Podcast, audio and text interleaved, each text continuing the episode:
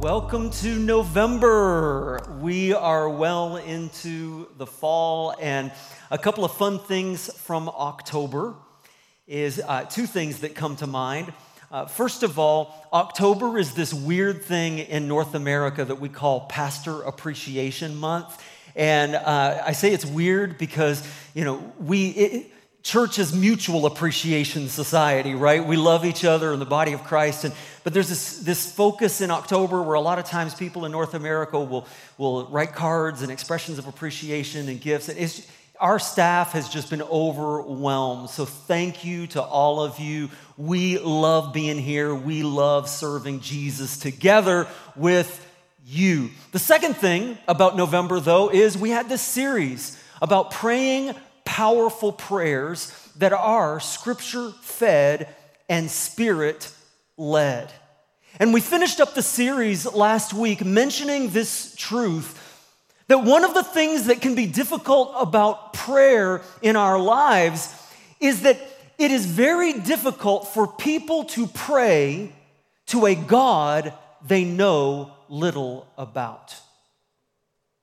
And so we said this month we're going to follow up the prayer series with a, a, series that you could almost call a theology series on the nature of God. Who is God? What is He like? And so to get started today, I want to just ask a really big question to dive in today. And, and the question is I want you to fill in the blank. I want you to think for just a moment if you had to pick just one word to describe God, what would it be? And so I'm going to give you a minute just to think about it. That if you had to complete this statement, what would you say? God is blank. Now, that's a hard challenge, isn't it? Because there are so many words in the Bible that describe God. And if you've been around here for any amount of time at this church, I bet I know what many of us would say. That what we would say around here very often is, is that God is love. Love is the essence of God. I wonder how many of you thought that. That was probably the answer for a lot of people around the room, including myself. And that's true because First John chapter 4, verse 8 says, Whoever does not love does not know God because God is love. God is love. There it is. It's true. The Bible says so. And yet, I'm going to upset the apple cart today and, and, and, and challenge our thinking with, with, with a, a, challenge to this idea not that God is not love, but that maybe there is a better word if we had to pick just one. And, and the reason I, that I say that is, is, is because I think sometimes in our world today that we have confused and misunderstood the meaning of the word love. Uh, for example, have you ever heard anyone say anything like this? People say, I don't understand how a loving God could send people to hell simply for not choosing Him. Why doesn't He just save everybody no matter what? Would that not be more loving? But I wonder if our idea of love sometimes gets off track when we fail to understand something that is even more important in understanding the nature of God, and that is His holiness. And so that's the word we're going to look at today. What does it mean when we say God is holy. That, that if we chose this one word to describe the essence of God, it would be holy. And you say, Joel, that's an awful big claim. How, how can you say that? And my response is, well, don't just take my word for it. How, how about the angels? You would think that the angels would know better than anybody. The angels who have seen God personally, who have spent eternity with Him before the creation of the world, if anybody would know what God is, like it would be the angels, right? And for example, look at Isaiah chapter 6. And what we're about to read is a scene where the, there is a worship service that has been going on in heaven for thousands and thousands of years. And the prophet Isaiah has this vision of the throne room of God with the angels surrounding the throne. And here's what he says Isaiah chapter 6, verse 1 In the year that King Uzziah died, I saw the Lord seated on a throne, high and exalted, and the train of his robe filled the temple. Above him were seraphs. These are a type of angel, each with six wings. With two wings, they covered their faces. With two, they covered their feet. And with two, they were flying. And they were calling to one another, Holy, holy, holy is the Lord God Almighty. Guess what? The Apostle John in the New Testament saw the, the same vision, the throne room in heaven with angels surrounding the throne of God. And Revelation chapter 4, verse 8 says, it says, day and night, John says, they never stop saying, day and night, they never stop saying, Holy, holy, holy is the Lord God Almighty, who was and is and is to come. And so both Isaiah and John have this vision of the, the throne room with the angels surrounding. And what do they say? These beings who have been with God since the beginning of time, what word do they choose? They're not saying, Love, love, love is the Lord God Almighty. They're not saying, mercy, mercy, mercy is the Lord God Almighty. They're not saying, power, power, powerful is the Lord God Almighty, even though all of those things are true of God.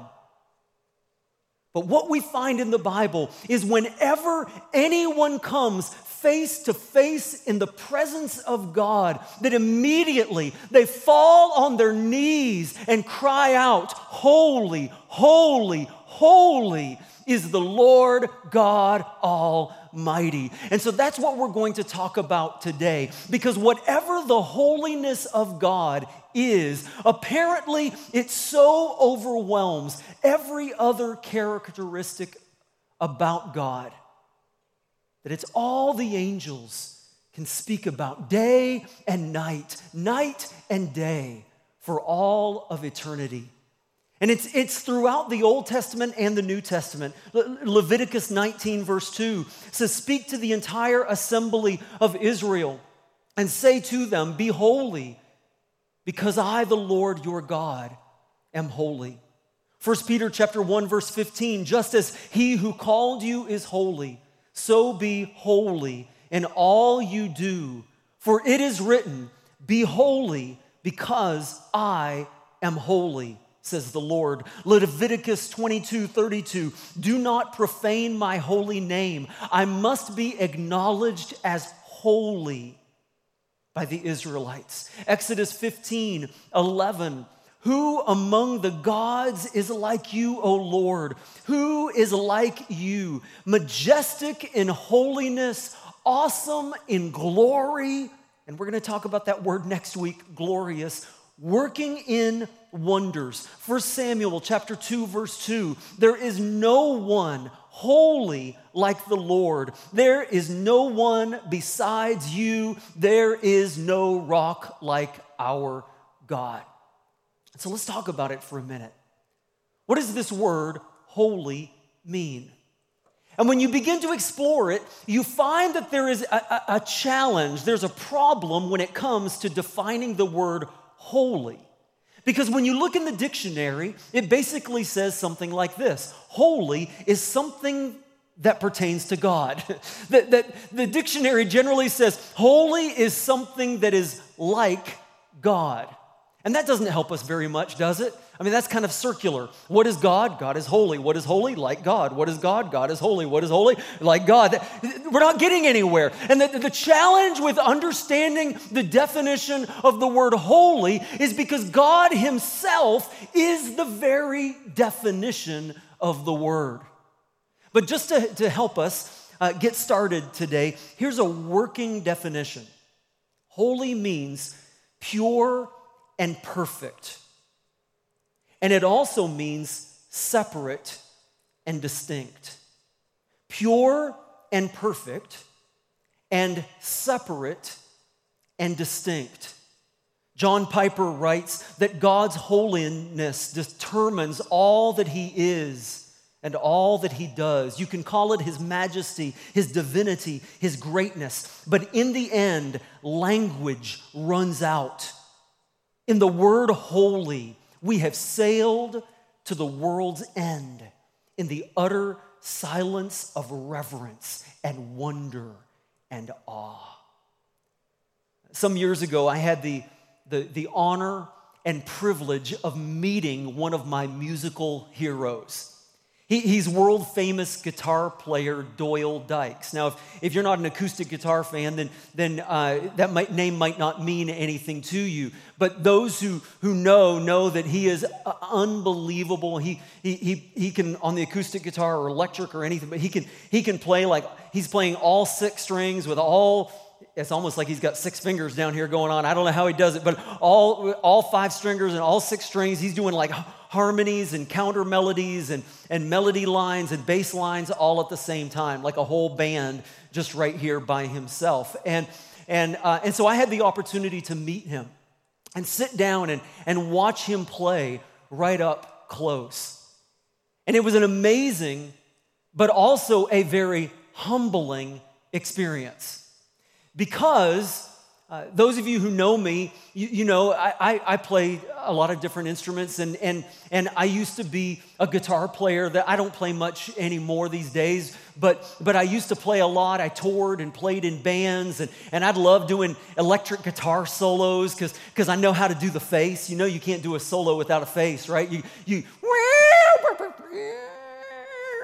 you know, you, you got to get the face going on in order to play it right. And I, I'd be playing and, and getting down with my bad self. And I can start to think I'm pretty good until I get in the presence of a master. And all of my guitar playing pride melts into a puddle of goo when I'm around someone like Doyle Dykes. Would you indulge me to just show you two minutes to give you a sample of what I'm talking about. Here he is.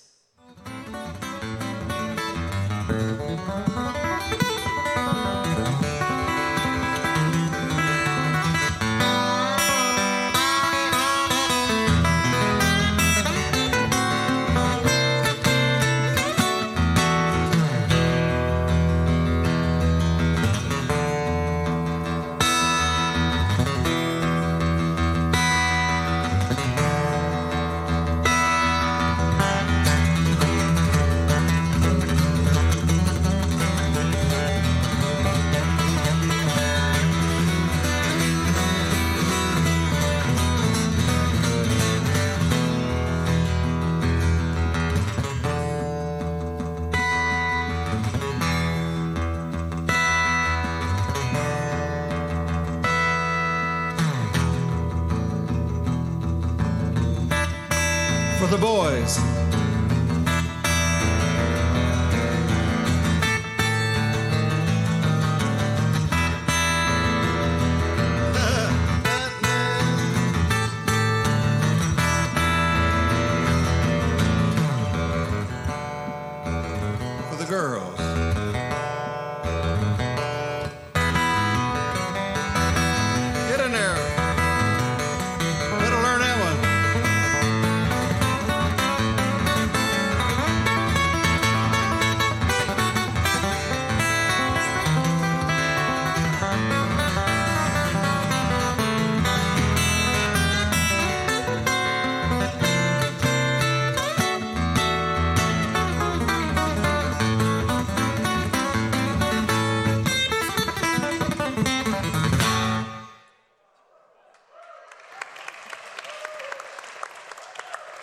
Now, let me tell you what that makes me want to do throw my guitar in the river.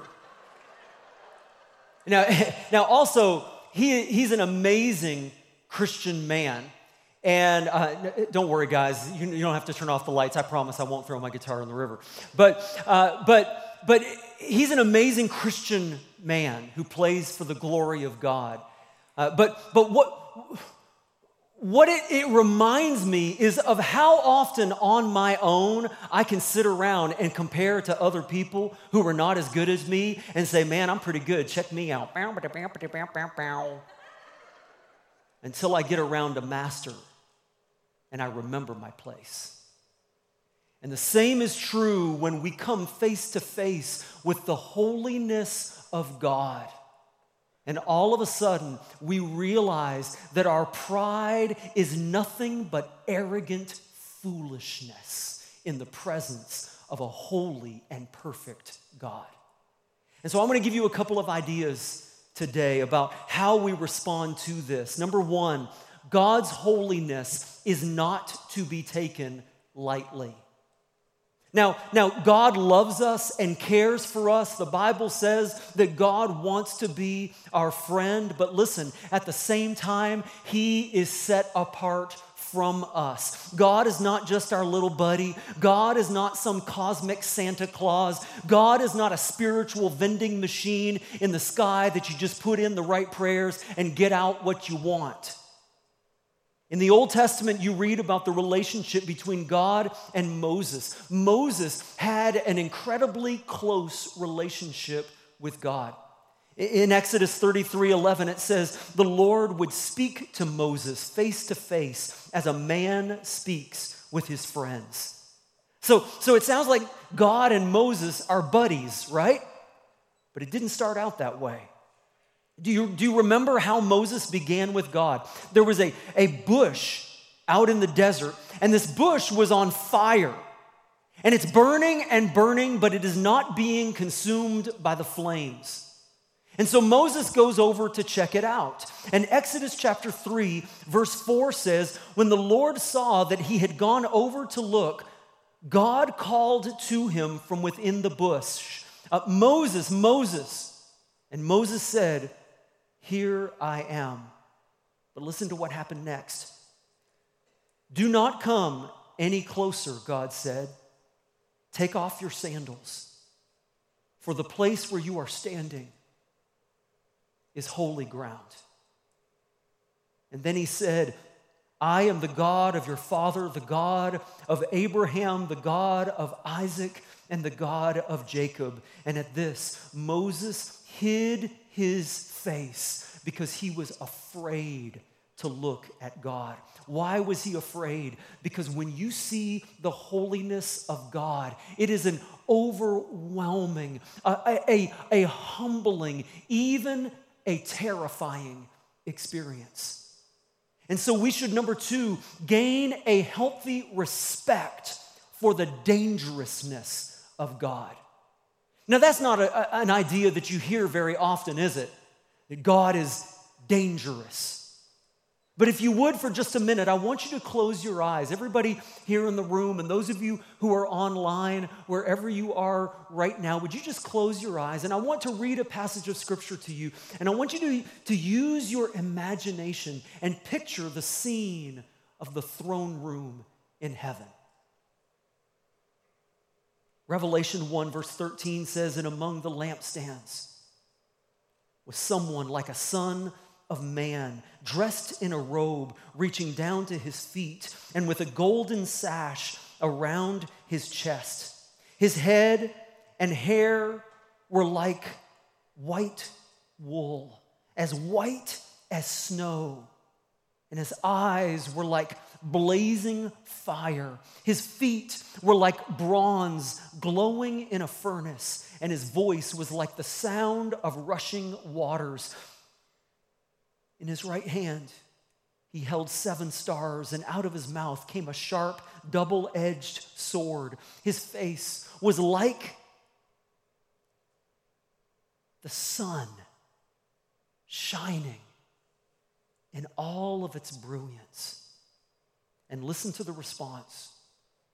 When I saw him, I fell at his feet as though dead. John was so terrified that he fell down as though he were dead. Okay, now you can open your eyes and let's talk about this for a minute.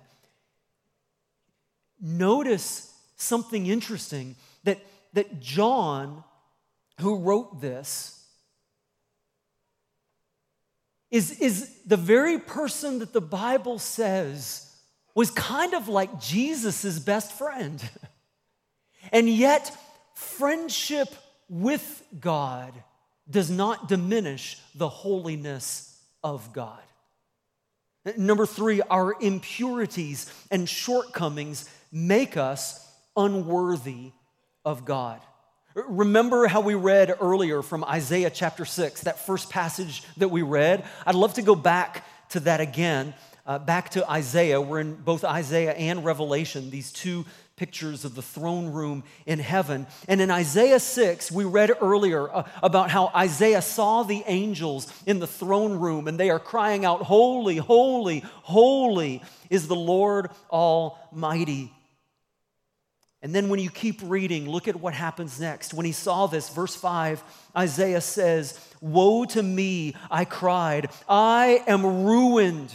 For I am a man of unclean lips, and I live among a people of unclean lips. And my eyes have seen the glory the King, the Lord Almighty. My eyes have seen the King, the Lord Almighty. I am unclean. I live among unclean people, he says. When, when we get a picture of who God really is, when we finally get a glimpse of the glory of his holiness. It is a humbling experience, even humiliating. We become painfully aware of our sin and depravity and how far we fall short of His perfection, and how for us even to enter His presence could never be allowed. But then comes the good news. Are you ready for some good news today? Let's get some good news today. The good news is that God's holiness is actually the source of what true love really is. What is true love? Listen, get this. God is holy not in spite of his holiness, or, of, or is love not in spite of his holiness. In other words, let me say it like this it's, it's not that God is holy and oh yeah, but, but he's also loving, as if somehow those contradict each other. No, no, no, no, no. God's love is actually because he is holy. God is love because of his holiness. Look at what Isaiah says in chapter 15 or 57, verse 15. Would you read this with me uh, here in the room, maybe online? If you could go ahead and if you're sitting together as a family, let's read it out loud together. Isaiah 57, verse 15 says, This is what the high. Oh, oh, oh, I know we're out of practice. Everybody's this is one of the reasons, by the way, that I love, even though it's no fun, the government telling us we have to wear masks inside. I love doing it because it means I can sing my face off for the glory of God. I don't have to be quiet. I can read His word with confidence and boldness. Let's not take it for granted. Come on, let's read this word from Isaiah 57, verse 15. Here we go together.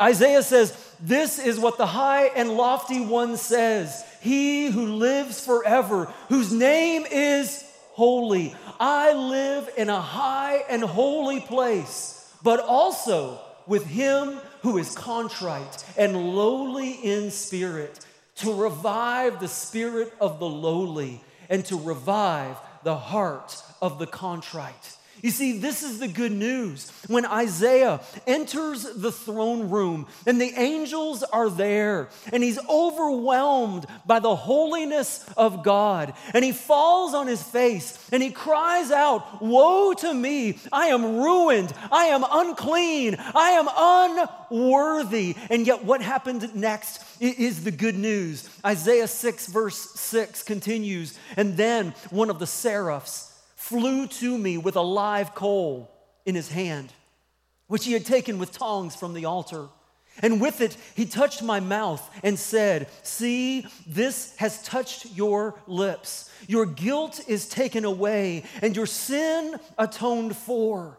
And then I heard the voice of the Lord saying, Whom shall I send, and who will go for us? And I said, Here am I, Lord, send me. See, when Isaiah fell on his knees in the presence of a perfect and holy God, when he confessed his sinfulness, God reached down and touched him and forgave him and washed him clean.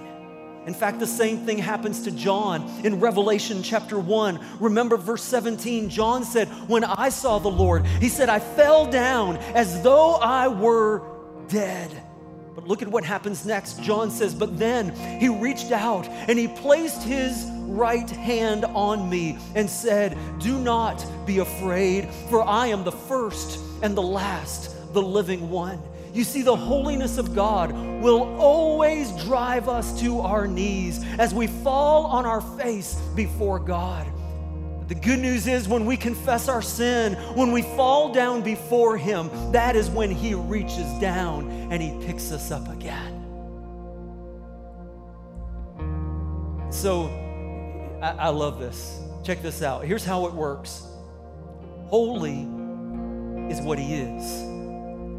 Love is what he does, and grace is what brings them together. Holy is what he is, love is what he does, and grace is what brings them together. You see, because of the holiness of God, we should never be able to enter his presence. We who are unclean, our sin separates us from him. But John 16, John 3:16, John 3:16 says that this holy God so loved. This holy God so loved the world that he gave his only son that whoever believes in him will never perish but will have eternal life. And folks, that is called grace.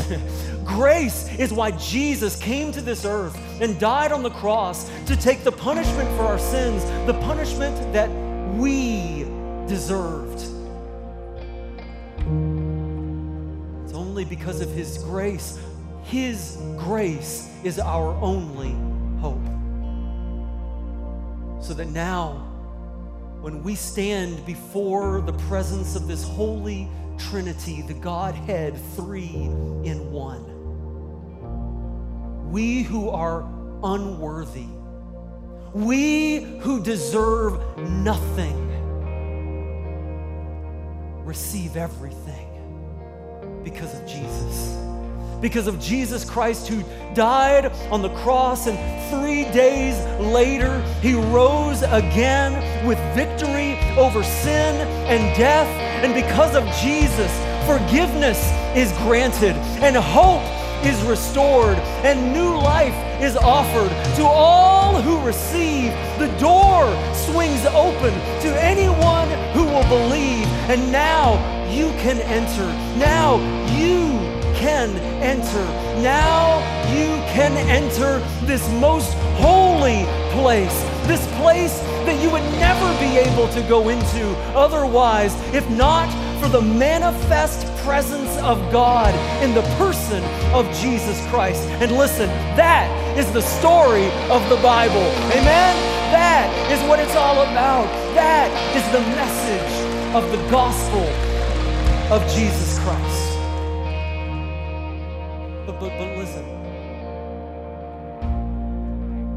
For, for Isaiah and, and for John, we saw the throne room, each of them. And for anyone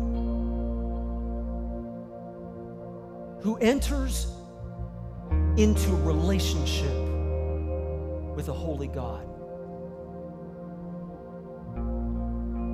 It starts with a recognition of who He is. It starts with confession. It starts with an uncomfortable awareness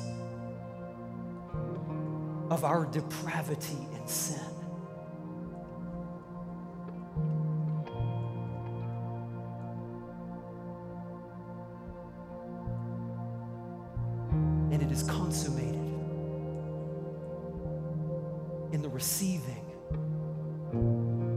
Of His marvelous grace, His amazing grace, His forgiving grace that's made possible through Jesus who died on the cross to take the punishment that you and I deserve.